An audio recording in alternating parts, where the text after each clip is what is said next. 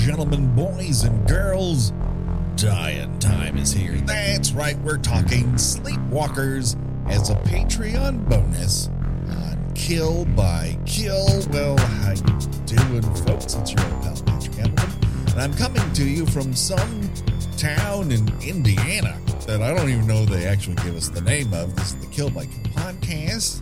And uh, for our uh, beautiful uh, Patreon supporters, we always cover uh, a movie that uh, Gina and I decide we actually like.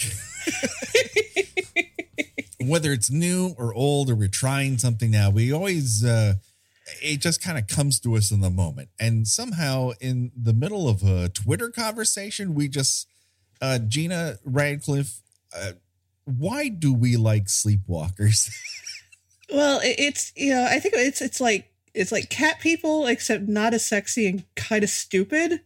But Yes. but the reason why I admire it though because it's its own special kind of stupid. I, I I didn't take a lot of notes for this. I as I said before we started recording, I, I put this on and watched it while I was wrapping Christmas presents. Uh-huh. Um, and I, I did make a couple notes here and there. Like I think that every decision made in this movie was basically met with a hearty sure. Why the fuck not? Just like you know, and then we're gonna do this, and and the cats somehow are, are gonna be able to set them on fire, and and we're gonna have them. You know, all the cops are really stupid, and she's gonna knock their heads together like a Three Stooges sketch, and it's gonna be, you know, we're we're gonna sometimes it's gonna be kind of scary, and then it's gonna be kind of funny, and then it's gonna be kind of creepy, and then it's not gonna be creepy.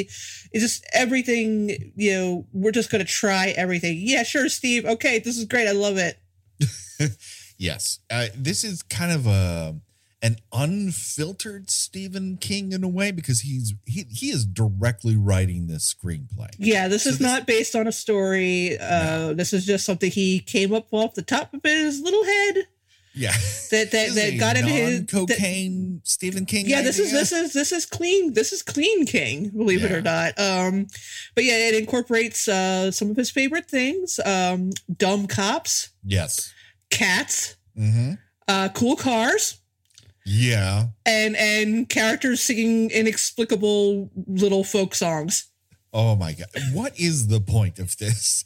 I this is somehow went into a memory hole for me. And then when that deputy begins to sing this song about a guy with a pecker in his hand and one ball, and he's going to a rodeo, I'm like, well, he sounds like he really knows this song, as if we all do. I. How has Clovis the cat not killed himself at this point if he's heard this song this many times? yeah, so yeah, his his the, the cop has a his ride along partner is a cat. Oh yeah, well, it's an old trope. I mean, if I had a dime for every time I saw a cop who had a cat as his co-pilot in his police car, I would have a dime, and it would be called Sleepwalker's Dime. I mean, it is such a thinly veiled attempt to have one police officer to trust. The only police officer worth their salt in this entire thing is covered in fur and has four paws and is not a guy in a cat suit who's going to a hotel to fuck other people. It's a it's a real cat. yeah, it's it's uh like I said, it's it, yeah, this movie is is definitely dedicated to a, a thing. I don't know what that thing is, but I, but I like it, and and, Yeah. and I think it's it's it's charming in its incompetence. Um, yeah, it is a, a delicate balance between a couple different things. There are deep and interesting ideas buried in this movie that I think it honestly tries to reach out and unwrap to a degree. And then there is Stephen King's, you know, sort of 50s and 60s drive in horror movie aesthetic, which you're getting full bore here. Like, Oh yeah, yeah, yeah. this is a teenage werewolf. This is a terror of the unknown. It is very much a teenager encounters something supernatural. The police don't believe them, sort of 50s, 60s setup. And it's one of the last times we see that before the generational shift begins to happen and the 90s really turn towards a different kind of horror movie. this is the last gasp of this. It's all practical effects. It's all you know, animated laser beams coming out of people's mouths. yeah, because they're they're the the creatures in this are they're kind of like vampires, but but they don't drink blood. They they they they take energy and yet they also still need it from virgins. Yeah. Which which that I'm not I'm I, I remain unclear on that. Yeah, I I, I, I also so here's here's among the list of sure Steve why the fuck not is you have um this mother and son, or or as you pointed out, they're not necessarily biologically mother and son, just kind of living as mother and son. Although they do, she does refer to him as her son. Yes, but I also wonder if that isn't a construct because they're creatures who because she has she cannot go out and get the thing that she has to be nourished by. She has to have some sort of servant. This is yeah, this is what I, this is where I, I was like a little huh about is is she is you know a woman in her 30s i guess and has a teenage son. Mm-hmm. and his job is to go out and find these virgins that they have to sap away their life force right. from. I i don't is it ever explained why she can't just do this herself? I don't think it is explained. It's just their symbiotic relationship however the myth you know whether it's mythology or biology or whatever it is he has to collect it. He's the the vessel which collects, and she is the vessel that gets fed. And that is the symbiotic relationship. So I think it's easier for people to understand them as a mother and a son. And they've been doing this for so long that they've kind of taken on those roles where they refer to each other as that. Like this is so practiced because, as far as we can tell, they may have been doing this for centuries. So, well, yeah, there's some kind of you know vague you know allusion to them being like you know some sort of Egyptian creatures, and of course, you know the the image they take are about the whitest people imaginable. Oh, yeah. yeah. there's a, my favorite kind of backstory. I recently referred to as oil painting. I may revise that to textbook illustration. I love backstory via illustration. I love backstory given by a school book report.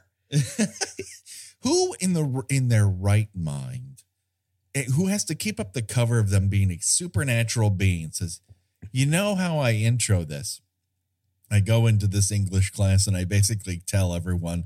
The supernatural creature I am. You're like, oh, well, well, here's the thing. It, it is considering that Stephen King wrote this, and and Stephen King, I, I I love him, but he's not a perfect writer. No, but no. but one thing he does well generally is is creating interesting characters, and it's kind of shocking how badly written this character Charles Brady is. It's like I, I want to see the notes because he had not a single clue what he wanted to do with this character. You know, no. at first he, he, he's supposed to he kind of comes off initially as a little bit of a conflicted villain where where you know yeah he he you know is in this weird kind of psychosexual relationship with his mother but he also meets this girl that he's supposed to you know most, just pretty much just hook up with her for the express purpose of sapping her life force and passing it back on to mom. But you know, he kind of likes her and he kind of has feelings for her and he kind of feels a little bad about doing this. And then he's getting into he's giving a finger to cops and almost running over little kids in the street. And it's like, yeah. okay, Steve, is this character supposed to be a bad guy or kind of a little less bad guy? I, I wonder if it's like a it, because this is all unsaid. things just happen in this movie. It's a movie where things happen. It's not very plot driven. It takes place over the course of maybe two days outside of the cold open, and he's either so sick of this relationship that this what is supposed to be his prey. Be, he begins to think maybe this is a way out for me. Maybe I maybe the human side of me should be a part of this. There are no more quote unquote sleepwalkers. I could live a normal life and then when the animal nature when his supernatural powers come out, he goes into full Freddy Krueger mode. Yeah, I was going to say his supernatural powers are speaking of a lot of really awful wisecracks. And that is, I think, the worst part about it are the shtick parts, the rejoinders that seem. Yeah, it's not scary. It's no. not scary. He's when he's attacking her in the graveyard. It's so like you know weirdly violent, and yet he's all like, you know, oh, I'm sorry, I lied. It's supposed to hurt, and it's just like, oh, shut up. And but that's the crazy thing. Like up until that point, you it is a genuine push and pull. Like I like that uh magic dynamic, and I, I will keep my my thirsty part of this this podcast because I'm not on main, so I can be thirsty. Um, uh, her character isn't initially really drawn as this, um, you know, shy virgin, right? She's more of a virgin by choice. She hasn't found anyone she's connected with, and if she's going to get it on, she would like to connect with that person. She states this out loud. It is a layered version of that virginal trope. Yeah, but, she's a, she's actually a pretty decent character. Yeah, she's she's she's a decent as far as final girls go. She's not bad. No, it's just that once again we're coming up in up to a movie that has two modes, and those modes don't always mesh together. I have to feel like people at Columbia, you know, when this was made, saw the initial version of it because a lot of those rejoinders are tight close ups or uh, ADR. Yeah. Oh, yeah. Oh, yeah. It's, it sometimes doesn't even sound like the actual actor's voice. It was really I, weird. I wonder if they added them after the fact. Like, well, kids like Freddy Krueger movies, and Freddy Krueger is funny. It undercuts the horror of it. That's what's popular. So that's what you need to do and I don't know that it helps this story. I think they actually had a stronger story and set of characters outside of uh, Charles um, than they gave themselves credit for. It's the part of the movie I don't like, but there is a lot of things that are even goofy. I still genuinely like about it. There is a charm to its 50s, 60s throwback nature. I like her as a character despite her very hungry need to eat her bottom lip. I'm surprised it survived. yeah, they, are pointing out the whole 50s and 60s aesthetic thing. That's that's a uh, that's a that's very good because like the only music that's played in this is like 50s and 60s music. Like the reason why actually I think the reason why we brought this up is I had posted somewhere that any movie, and it was actually inspired by The Irishman, that yeah. any movie that plays the song Sleepwalk is an automatic three star movie for me. it's and, a good song. And and and I mentioned, yes, even Sleepwalkers, this is non negotiable because I knew, I knew that if I did not, someone would say, well, even Sleepwalkers? Yeah, even Sleepwalkers. because it's a very, it's a very atmospheric song. It's a little spooky um, yeah. You know, I think in in better movies it could be used to you know an even more chilling effect. Um, but yeah, I, I, think that's yeah you you've got a you know that's an excellent you know point that he, he's very much a, a a it's very much a love letter to movies from King's own teenage years. Yeah, and I feel like it's it's just a little out of step for when it should have been made.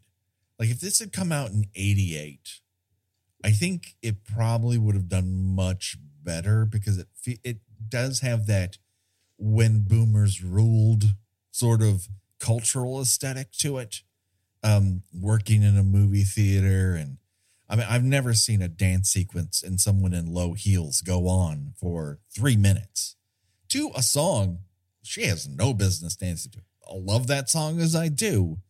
It's it's it just feels all of it to be what we would think to be uh, terminal uh, nostalgia, the poison of nostalgia, as everyone is. Uh, well, I think it was also. I think it was also an easy way to to to do the whole. She's not like all the other girls. Uh. she's she's a she's a quirky girl who who takes pictures yeah. and listens to old music. Yes. Yeah. Yeah. Yeah. Yeah. Is there a point to her having Ferris Bueller's parents? Is there a point to a lot of the, the weird casting at this? Were they a package deal at some point? is, is there, the is there a point to Otho from Beetlejuice playing their teacher? Oh, oh man. Listen, Otho, Glenn Shadix, who uh, I, probably, I think he's a weapon very, he- when he's used well, he's used very well.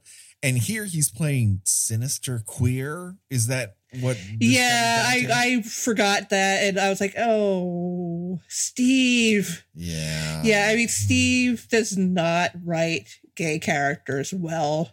No. I, I, I direct you to um, the opening of It, uh, which, despite it being a very dramatic scene, uh, it is a little bit hindered by the fact that the surviving half of the couple who experienced a horrific gay bashing is described in the book as wearing satin pants and sparkly eyeshadow. Yeah. God bless. I, I don't think at that point Stephen King had ever met an openly gay person. It's like something he had seen on PBS. it's like I see. I, I saw a documentary. Like I. I, I don't think. I don't think he. I genuinely don't think he he mean meant to be. I think he's he's had gotten a little better now. I mean, he has a daughter who, who's openly gay, but but yeah. but you know, eighties Stephen King, early nineties. I don't think he really genuinely had much of a knowledge of them. So of course you're going to have the you know the predatory gay teacher, and it's just like, oh god, just cringe. Yeah. It's so cringy. it's so it, just it's enough that he's like it really honestly is enough for for Glenn Shadix to just go, hey, you're a fake, and I'm gonna turn you in. Like I don't like you. I don't like your presence. I don't like you making fun of a box with six sides, like showing me up in class. It's enough. You don't have to add gay panic to it. It's a real weird look that uh, it's one of those that that does not jibe.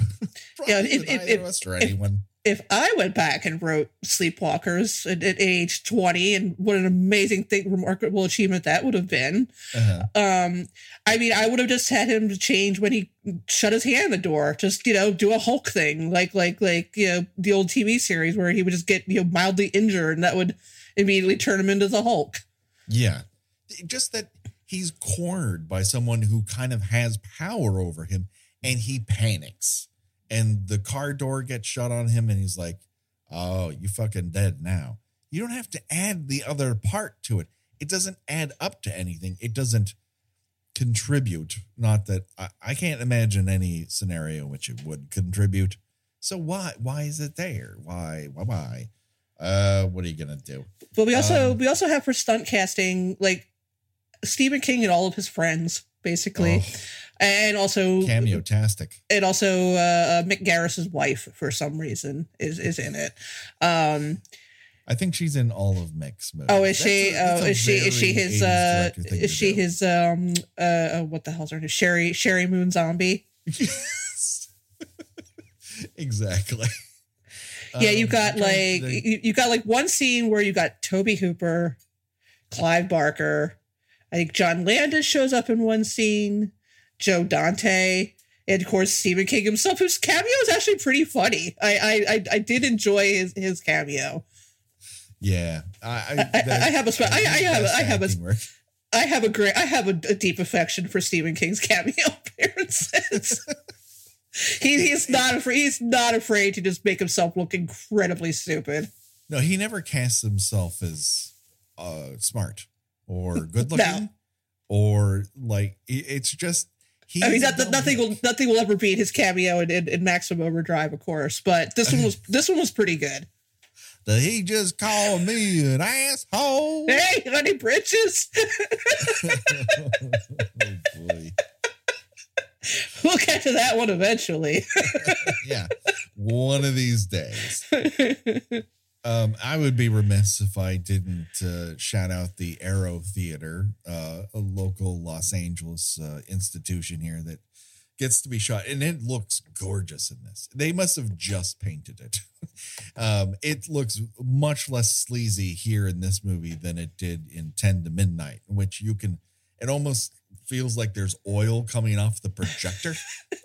Everything, really everything it's Ten Midnight looks scummy. It looks like it, it looks like it was filmed inside a deep fryer. Oh man, we gotta put a pin in ten to midnight. I was gonna say we're gonna get to that, but we are gonna get to that because in the in the tribute of like uh I think there's a subgenre that we need to explore, and that is cop supernatural procedurals. Because if we're if we're gonna cover Cobra, which crosses over into horror, then you have to put the first power in there, and you have to put ten to midnight in there. I like it. Like, well, I'm just saying that might end that might end up here. That might end up on main. I'm just saying if you have access to those movies, you may want to check them out because uh, I rewatched the first Power recently, and I'm like, oh wow, this movie is something. yeah, and, and Ten to Midnight it is without a doubt the sleaziest movie you'll ever watch in your I mean, entire life. The image alone of Charles Bronson handling a blowjob machine and dildos, just uh, as if they were alien artifacts, and he's only like, "What do I do with this? What's happening here? This goes in there.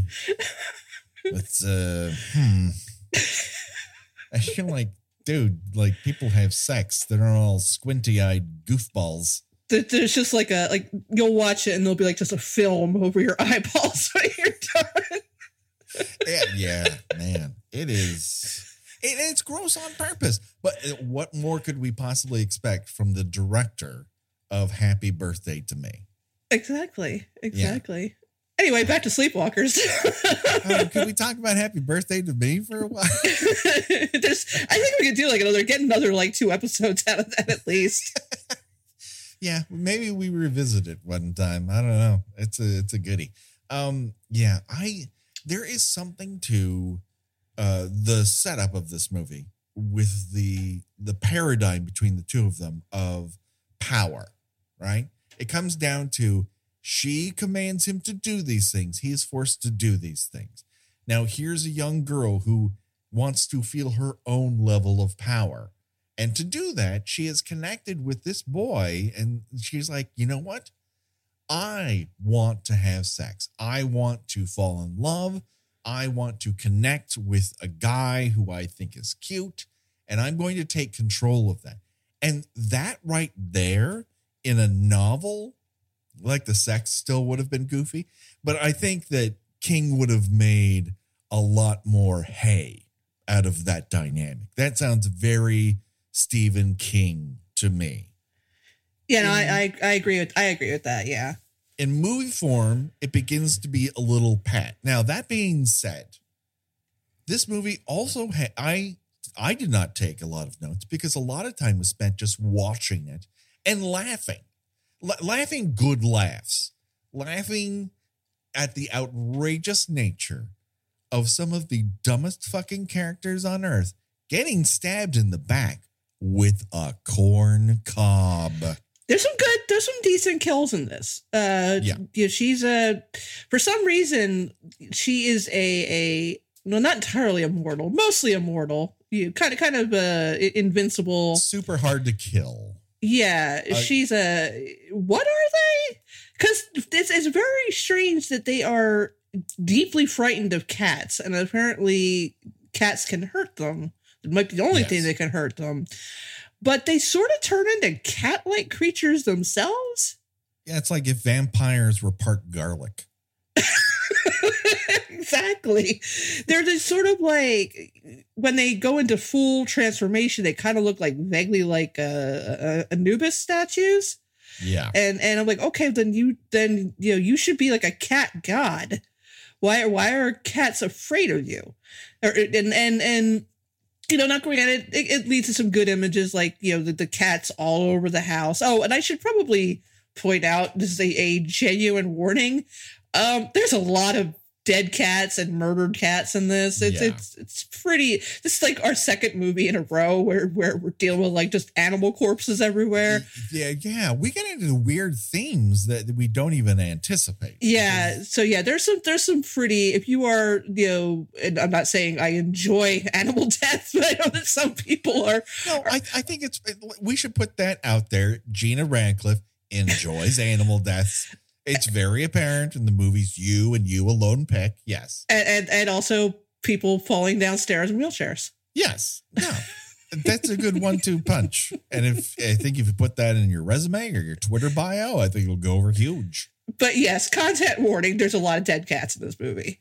There's a ton of dead cats. Although unlike uh Fear No Evil, I don't believe any of those dead cats are real. There's yeah, they look pretty. Once they're actually dead, they look pretty fake.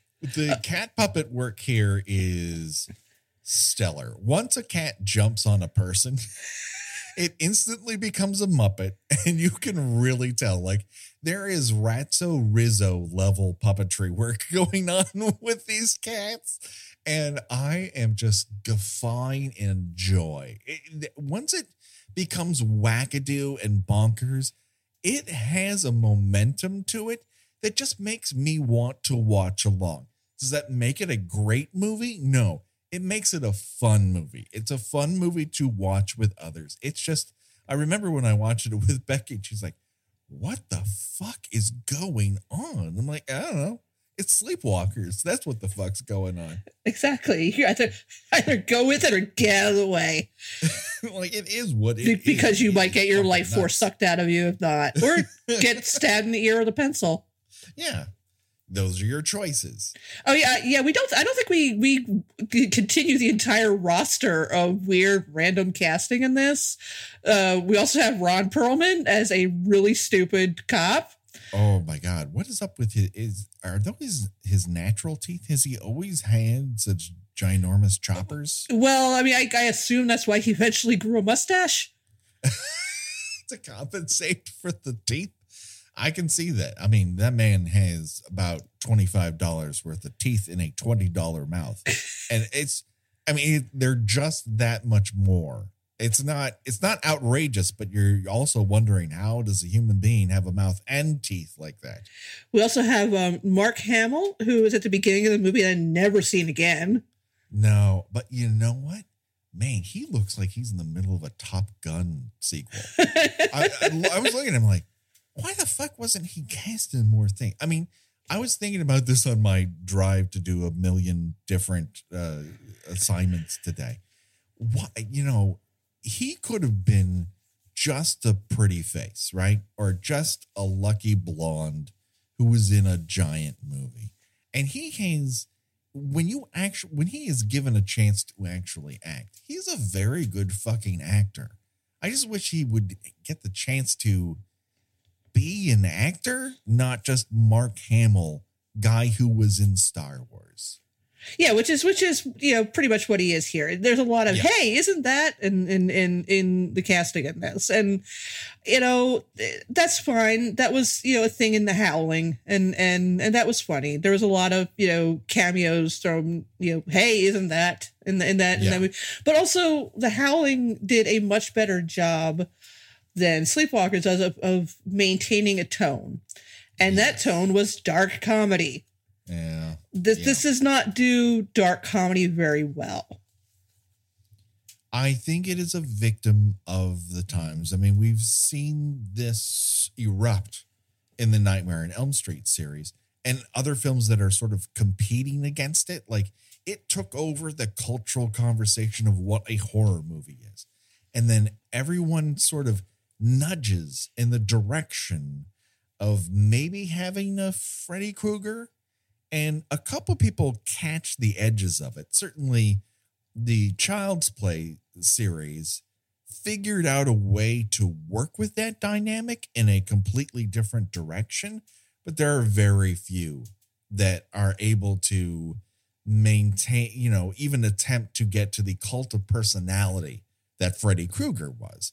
And here, you barely know these characters. And when they go from, oh, I should be scared of them to, oh, they've got Arnold Schwarzenegger rejoinders after they killed people. It's kind of like, I don't.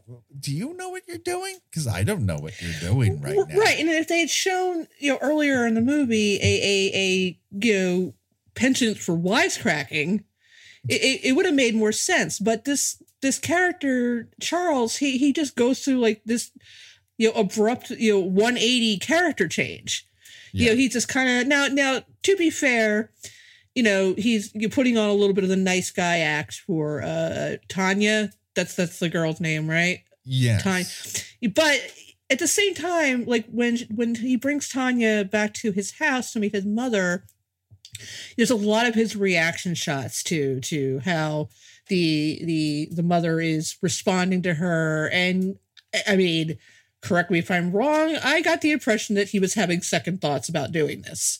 Well, there's this sequence in which he sees that her true self is reflected in the mirror, as opposed to a vampire who disappears. When you see a sleepwalker in a mirror or some sort of reflective device like a camera, their truth self is revealed. And he's like, oh, oh, I gotta get her out of the house. And it's kind of like, well, I don't care if she sees that. that Right. I mean, why does she have to? Yeah, that's What another thing. That doesn't. That's another thing that doesn't make any sense. Wouldn't it be easier to do this if she's right there? Yeah, like club her on the, the back of the head and suck out her soul. Oh, you, why is it, You, why is it? You know, a matter of grave importance that this happens somewhere else, and that he he takes her essence and you know carries around some sort of internal thermos. and then they go home and fuck because apparently that's how you transfer this this life force over. That's how everyone transfers their life force, Gina. When um, um, a man who's a son and a woman who's a mother love one another very much, they transfer life forces that they gain from virgins. I see. I missed Yeah. that talk. well, I'm glad we can have it now. That way you won't be embarrassed when you go off to college. like like I said, I think there's a lot of concepts here that, that weren't entirely thought through. No, no. Um, there it's it, it, but that's not to say that the contents of of the stew don't come together in something that's entertaining. It's just the more you think about it, there are either elements that feel like they could be much deeper and have more meaning, but do not, or elements that seem undercooked and raw, like they were simply inserted because someone said, you have to have jokes after someone dies to alleviate the you know abject terror of seeing someone's face become a rubber cat it's like you you're not really selling this, you know. You're when you're when you're you know turning it into something. Oh, okay, we're supposed to be laughing in this scene. You know that that's it's like you don't have faith in your own story.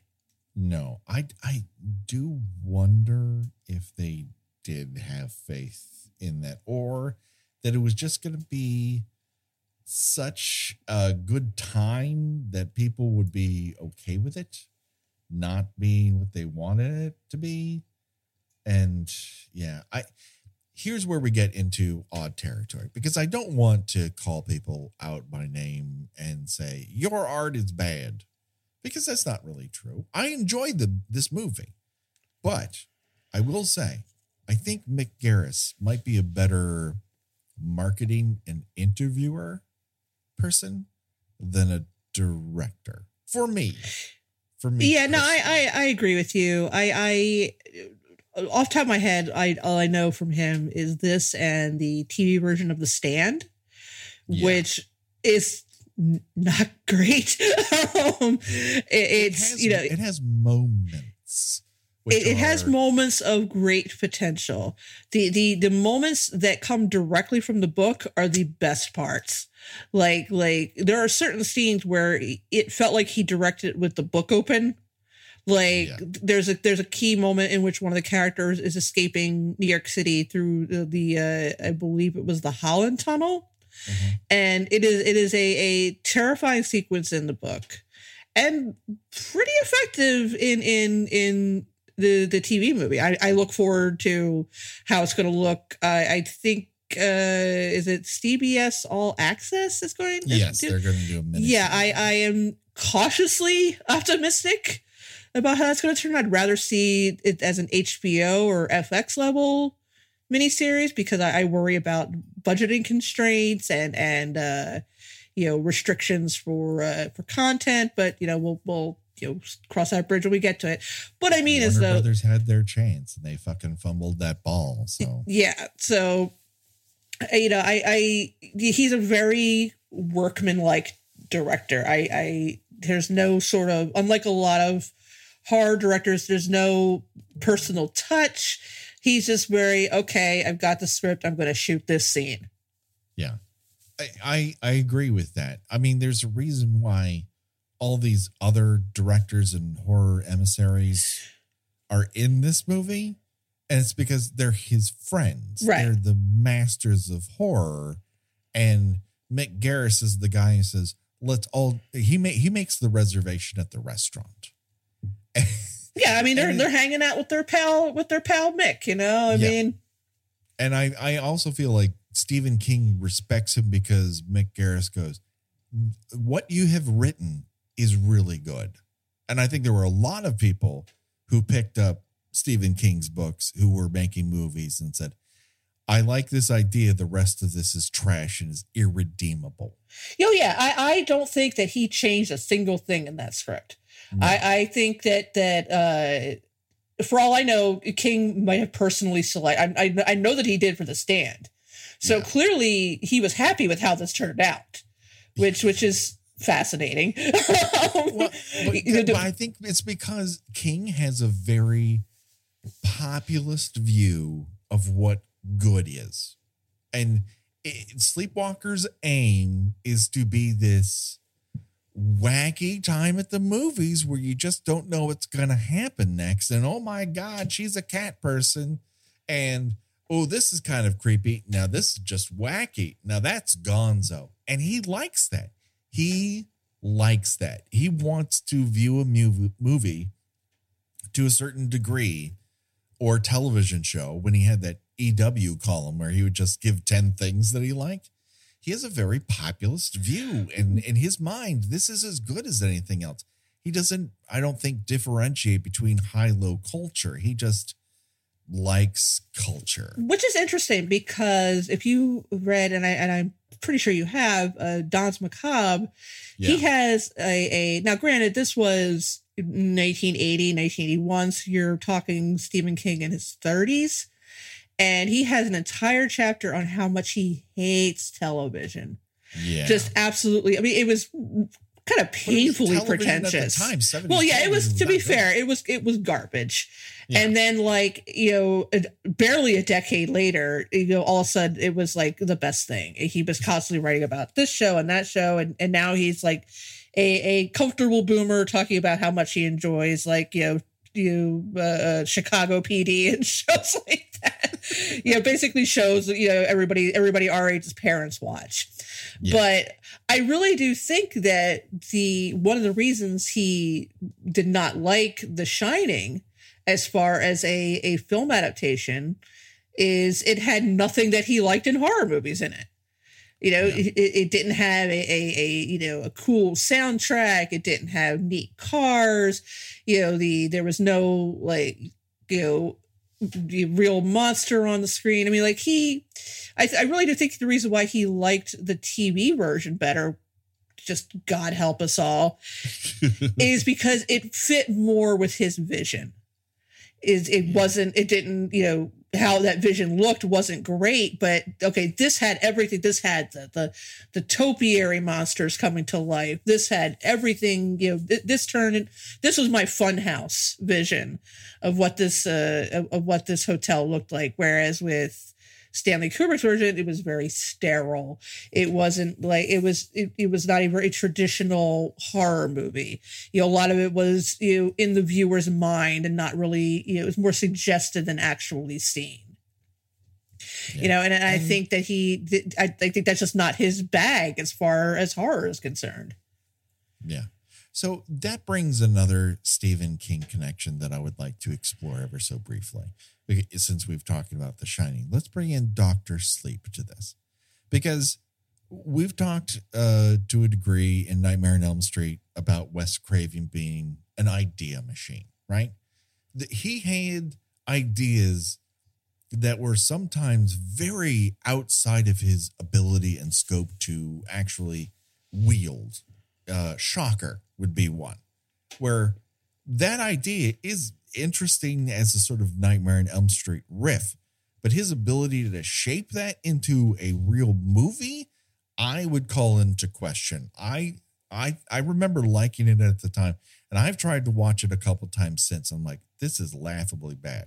Whereas Red Eye is akin to a fucking Hitchcock movie. It is a switch, a Swiss goddamn watch. That is a level of skill that is hard to replicate. And then in the third act, it goes fucking nuts. And you've you're already got me on the edge of my seat. His ability to kind of like flip flop between does this guy know what he's doing to oh my god that guy knows what he's doing is rare and unbelievable but those ideas before his executions were always intriguing interesting stephen king's kind of the same way in that not everyone can translate them or sometimes he'll have an idea that he reworks and reworks and reworks like greaser bullies like he's gone back to the well on greaser bullies Yeah, greaser bullies, uh, uh, you know, dumb cops. Like I said, that's that's, yeah. that's something you know. No matter no matter you know where his story takes place, the cops always seem like a bunch of hayseeds. Yeah, like um, quartets, like uh, groups of people that come together for a singular purpose, and you're like, why would these people ever work together? And it turns out they all have one skill that will help them most of them survive, or at least enough of them survive to the end. That's that's a vital Stephen Kingism. Do you do you and, think do you think that uh Stephen King kind of cribbed his own uh his own work with Sleepwalkers for certain aspects of Doctor Sleep? Yes. I this you're the person I wanted to talk to about this. Because after seeing them kind of close, it does feel like Sleepwalkers and the uh what are, what is the tribe of Rose the, the, the, the True Knot. The True Knot these are similar ideas enough that it feels like it's stuck in the back of his head and goes, you know what? I didn't wind that correctly. What if I changed this and manipulated that? And instead of, you know, random virgin souls, it's, you know, supernatural abilities. Okay. And then there's the, the, this and then, and, but they still consume them. And it, it feels like he's reworking elements of Sleepwalkers into a better narrative. And of course, because it's long form, he's able to give those characters and that concept a bit more heft and weight to it. And yet, when you when you sometimes with with with King's work, as we see, he, he his adaptations tend to be a little better when he doesn't write them himself. Yes. Like I I I liked Doctor Sleep. I I thought it was pretty good. Um, I am very glad that the changes I, am very glad of the changes that Mike Flanagan made in it.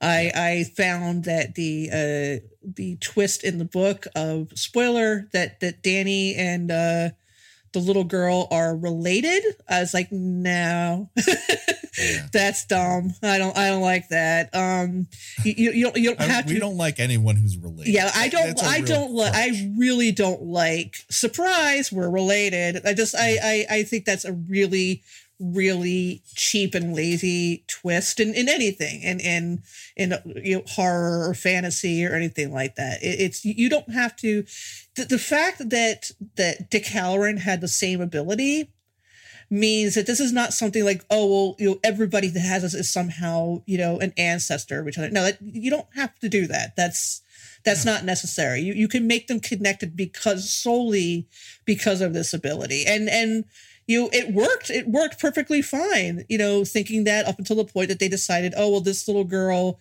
is no, it was her mother that was the product of, of the of a of a, an affair Jack had had with a student, and I'm like, mm, mm, no, I, I don't. You don't. You don't need to do that. And they completely did away with that in the movie, and to the improve the vast improvement of it.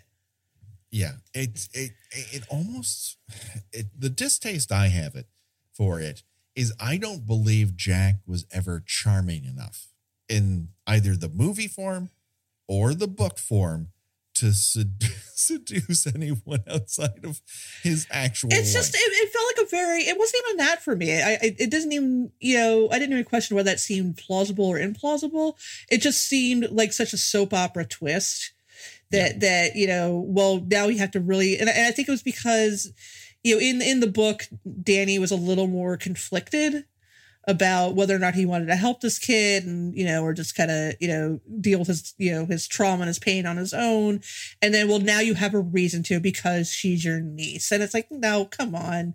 Don't you don't have to do that. You don't have to give someone that much of a compulsion to to help another human being especially when that human being is a child yeah the best thing about adaptation is taking what works and leaving behind what doesn't for what what you're adapting the material to. Whether or not you're adapting a television show into a movie or a book into a TV show or whatever it is, you take the elements that can work for the product that you're making and then go, these are nice, or maybe I don't care for them, but they don't work here. And therefore, we don't need them. It's the reason the Harry Potter series started to improve from three on, because instead of using the books as you as you said, well, like Mick Garris with the book open, going, okay, this is what happens next. Let's film it. It's people going, well, what would make the best movie? And then they went ahead with that and that's how I feel like Flanagan is with Stephen King. He he just dials into what's important for you to get across for that film version. Like the book's not going anywhere, baby. Let's make a movie. Right. And he's very very good at that. Yeah, yeah. But yeah, I I yeah, I I think that you know this was something you know that he thought he still had more to say about the idea of of you know taking someone's energy. I mean he that's a running thing in his stories is is is you know otherworldly beings that you know feed on someone. I mean it's the whole basis of pennywise. He feeds yeah. on on on people's fear the, the the the energy that comes off them when they're scared of something. You know that's a, that's a well that he's dipped from you know to various to varying degrees of, of effectiveness for many years now yeah, the man in black uses people with the shining to break the beams of the tower in order to bring it down. It's all in hearts of boy, this has become a Stephen King universe podcast all of a sudden. I find it really interesting. I, I do, yeah, yeah. I mean, if, I could go off on it for hours. If only shit to do with sleepwalkers. But. Well, it, it, plays into it. Like he, I, I don't think he just you know you know, comes up with these things for the hell of it. I mean, I, I think to him they all are some you know part of a, a bigger story. It's just not all of it works. Yeah. Some brain, some beams are more broken than others. Uh, the sleepwalker beam is particularly broken, especially when the sheriff mentions Castle Rock. Like, you're in fucking Indiana. Yeah, I I was like, yeah, it's like we know we know who wrote the movie. You, you we get it. We saw him on screen like 20 minutes you, ago. You don't have to like basically turn to the camera and wink ding. Wonk. I, I, I would actually like to to see this as a short story. I, I, I think it, it has you know some interesting points to to it, that it could have expounded upon.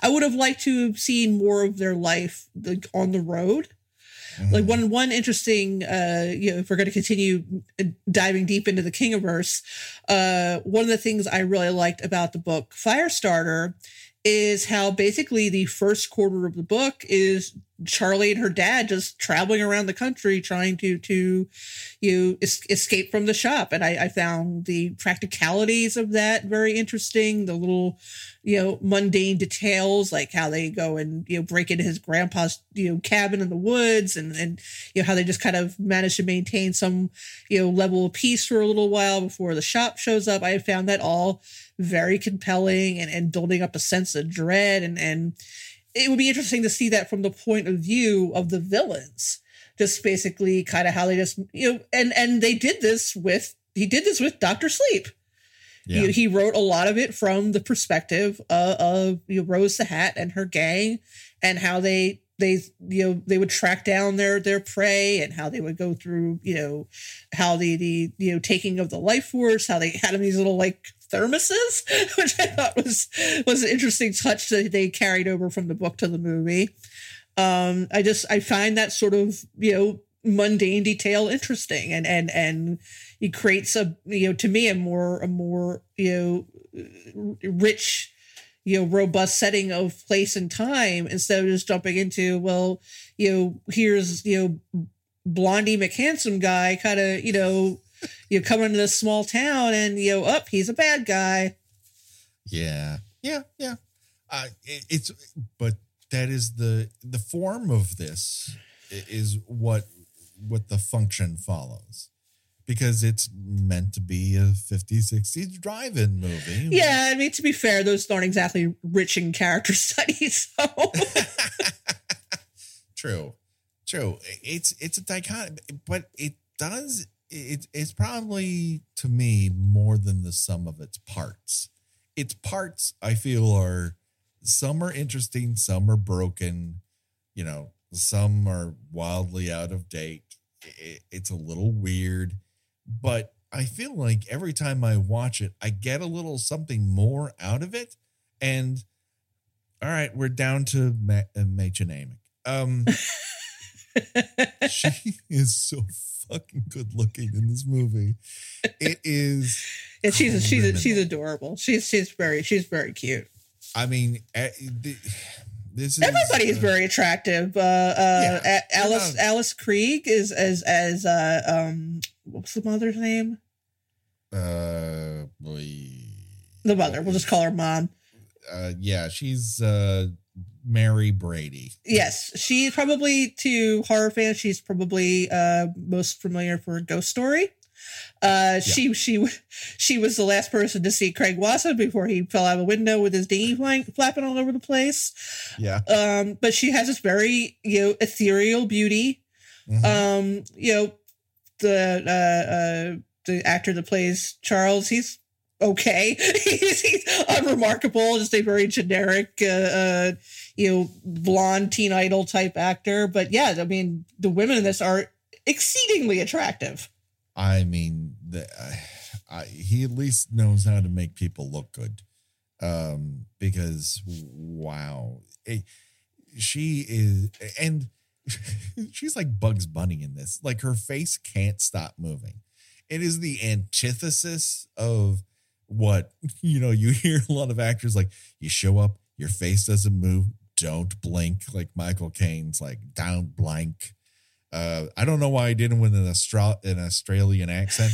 All of a sudden, I, I all my accents go Australian. It's all Mystery Science Theater three thousands. Did I mention I'm Australian?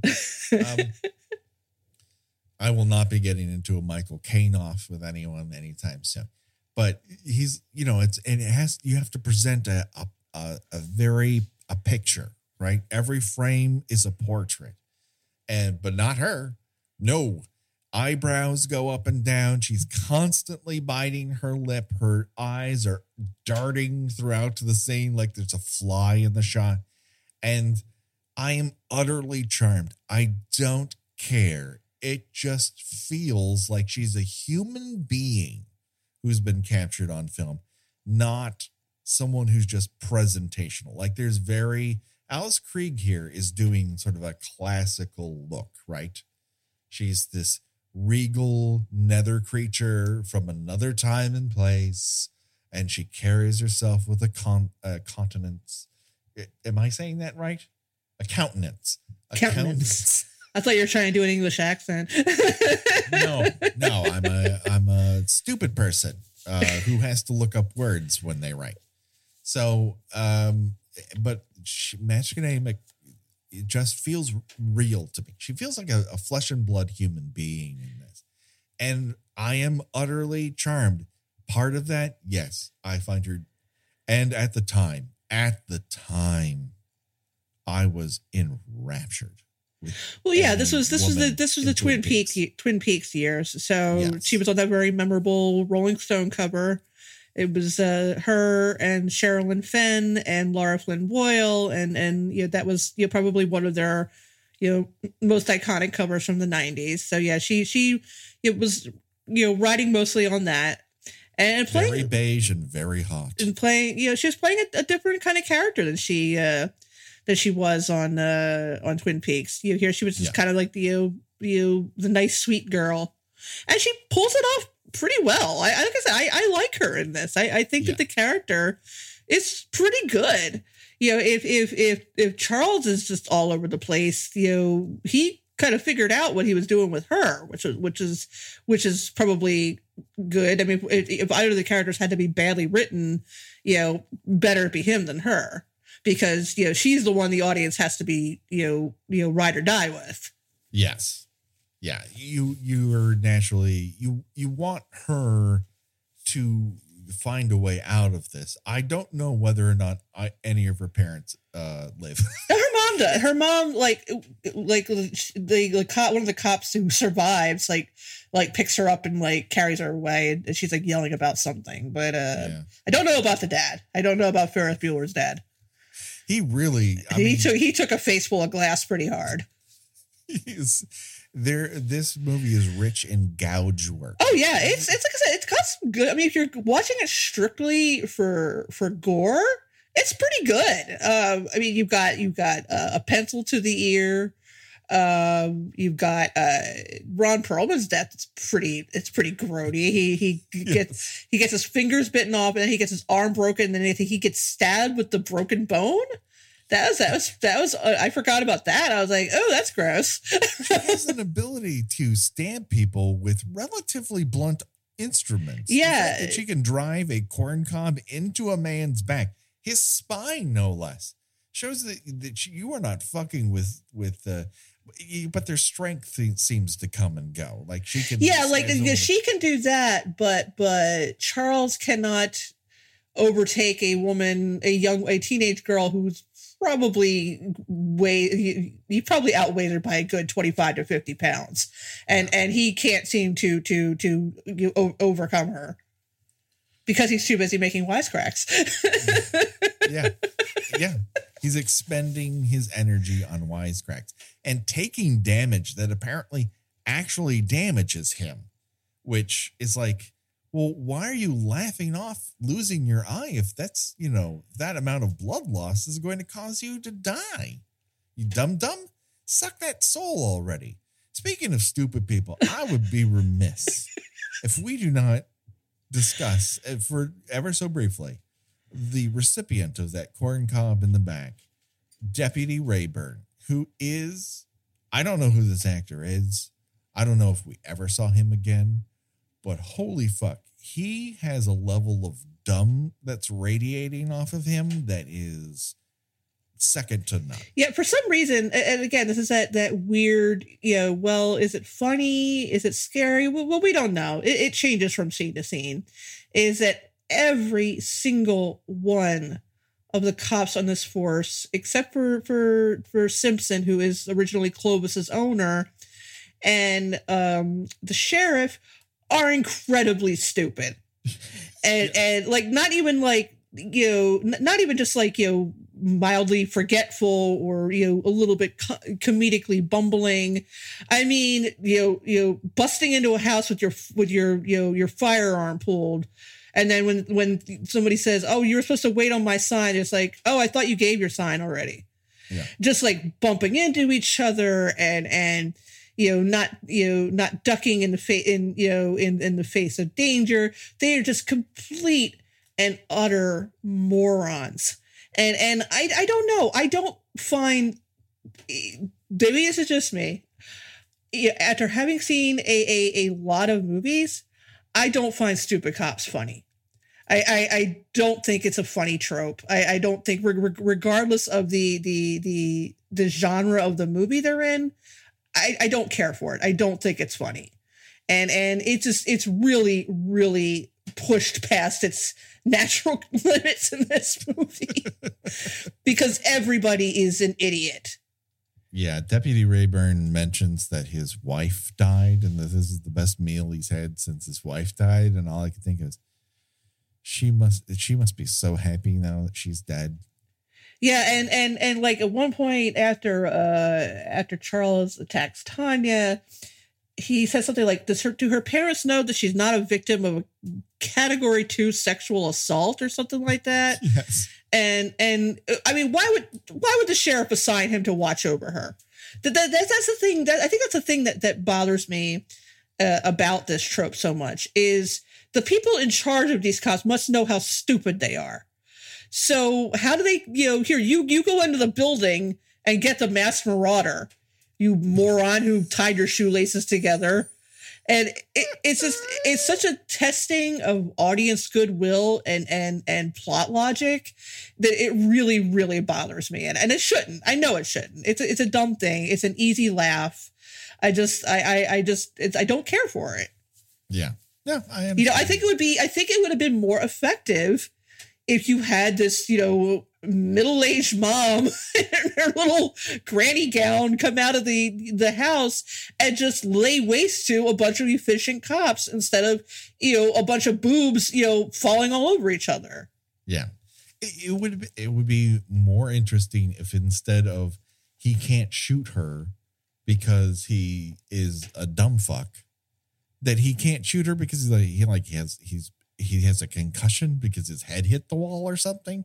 It would I don't know. Or that she uses It- like you know, kind of mind control, something, you know? I mean, glamour magic. yeah, just don't have her be able to overcome them because they're a bunch of idiots. Yeah. It, it, it, it takes away the, the dramatic value. It's mistaking uh something interesting for something compelling. Yeah, I don't, I don't, I don't, I don't like you know. If you're going to make your horror movie slapstick, make it slapstick all the way. Don't don't just abruptly turn it slapstick for like the last twenty minutes. Yeah. Uh I feel like we we we talk about wrestling tones a lot. We do because it, it, it, you know, I, I, I'm a writer. I, I, I do write some fiction, and it's important to me that you know you pick a tone and you stay with it, and and it just it it you it bothers me when you know people you know they, they just throw everything at the wall and see what sticks method of writing something. Yeah, I would agree. Uh, any other uh, final thoughts on Sleepwalkers or Stephen King's Sleepwalkers? I, I do. Oh, we forgot to mention also that among the other fascinating choices, it also has an end theme song by Enya. Oh yeah, yeah. That comes out of fucking nowhere. yeah, which again, I mean, if your if your movie was serious and creepy and and you know. You know, that kind of you know would have stuck the landing with that song because it was you know a kind of an eerie song, um, but instead it was just this, again weird abrupt change. But that being said, I, I do enjoy this movie, and I I, I'm not gonna you know I'm not gonna try to convince anybody that it's a that it's a, a hidden gem.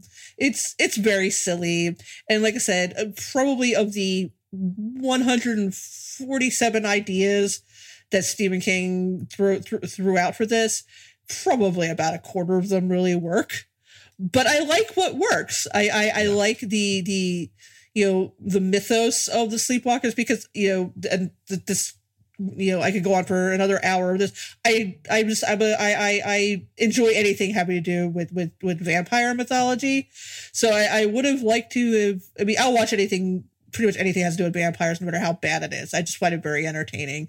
Um, I, I would have liked to have found out more about you know their their their origins, which is why I said I think it would have worked better, possibly as a story to kind of learn more about them. But you know, I liked I liked uh, Mädchen Amick. I think she was very charming. I think she was a, a an effective. I, I believed her as a teenager which is you know yeah. which as you as all of you know from listening to this is something that that you know we we you know bag on a lot is unconvincing teenagers in movies i don't know how old she actually was in this probably in her 20s i'd guess but but oh, she I'm seemed sure, yeah. she seemed pretty convincing you know both both you know you know physically and personality wise you know i, I liked what you said about how you know, she wasn't like a, a repressed virgin she was just you know a virgin who was making the choice to to, to be so and i yeah. and I, I think that was particularly for 92 that was kind of a that was still kind of a daring choice you know if you if so. you if you were if you know pop culture still was you know dating at the time that if you were a virgin it's because nobody wanted you.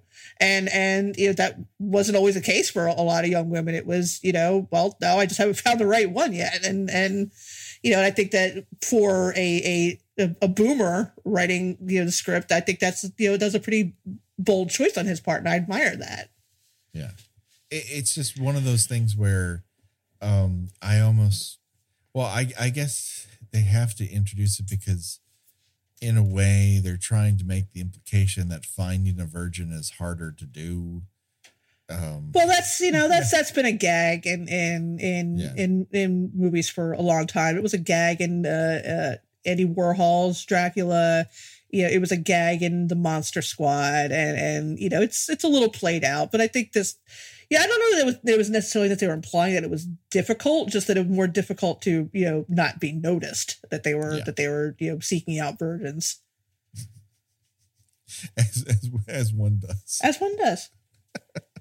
Uh, so that so I I highly recommend Sleepwalkers. I think it is a fun, breezy ninety minute flick that uh, comes and goes and gives you a few laughs uh, and some some you know cool little uh, gore effects, and it's a a wonderful uh, window into '90s filmmaking. I mean, name another movie where you get to see 30 cats all running in the same direction I can't imagine how difficult that was to actually carry off. And all those cats are real. And the cats who get torn apart are all uh, delightful Muppets. Yeah, I, I, uh, there had to have been, I didn't, I didn't, you know, sit around to wait around to see, but there has to be, there had to have been a cat wrangler listed in the, uh, oh, in the credits. Multiple uh, by the looks of it. That's a lot of fucking cats. And I also love that when they cut away to cat reactions, and you'll get three cats who are all looking in the right direction, and there's always one or two who are like, I don't fucking care. Because those are cats, and that's what cats do. Yeah, we'll, we'll tear her apart whenever we get the chance. Meanwhile, there's a paw to be licked. Um, so that just about does it. Uh, next month will be uh, a listener choice. If you are in the ten dollar uh, level, uh, one lucky person will get to choose a movie to amaze and confound us uh, for an episode. Um, and then in the new year, we will, of course, uh, uh, we will finish up uh, Fear No Evil here in uh, December and move on to very briefly New Nightmare. And uh, then uh, I think we're going to cover Cobra. Yes. I, am really looking forward to to this new uh, this, this this new dive into uh, eighty into eighties uh, the pulp crime films. That that makes me extremely giddy. Yeah, I think they kind of crossed the line into our methodology, and I and it's important to pick the fun ones. I think the unfun ones, like if we were doing like Fallen with Denzel Washington, it'd be a real snooze, baby. But uh, Cobra is not a snooze. Oh no, absolutely not. Uh, we have to talk about uh, robot photo shoots. I was gonna say we're gonna spend an entire episode just talking about that. Cutting up pizza, ripping people's shirts off so you can see their lavalier mics. um, that movie is fucking nutso to the nth degree. Um, and uh, yeah, we'll and then eventually we'll get to Freddy versus Jason, and we'll be freed of the curse that was placed upon us by the witch in the forest. Uh, that just that does it, everybody. Uh, thank you so much for supporting us in this podcast. Your uh, financial and uh, social media support is vital uh, to our continued survival, and we really do appreciate it. Uh, I hope this was as fun for you as it was for us. Until next time, for myself and for Gina, bye bye, everybody. Bye.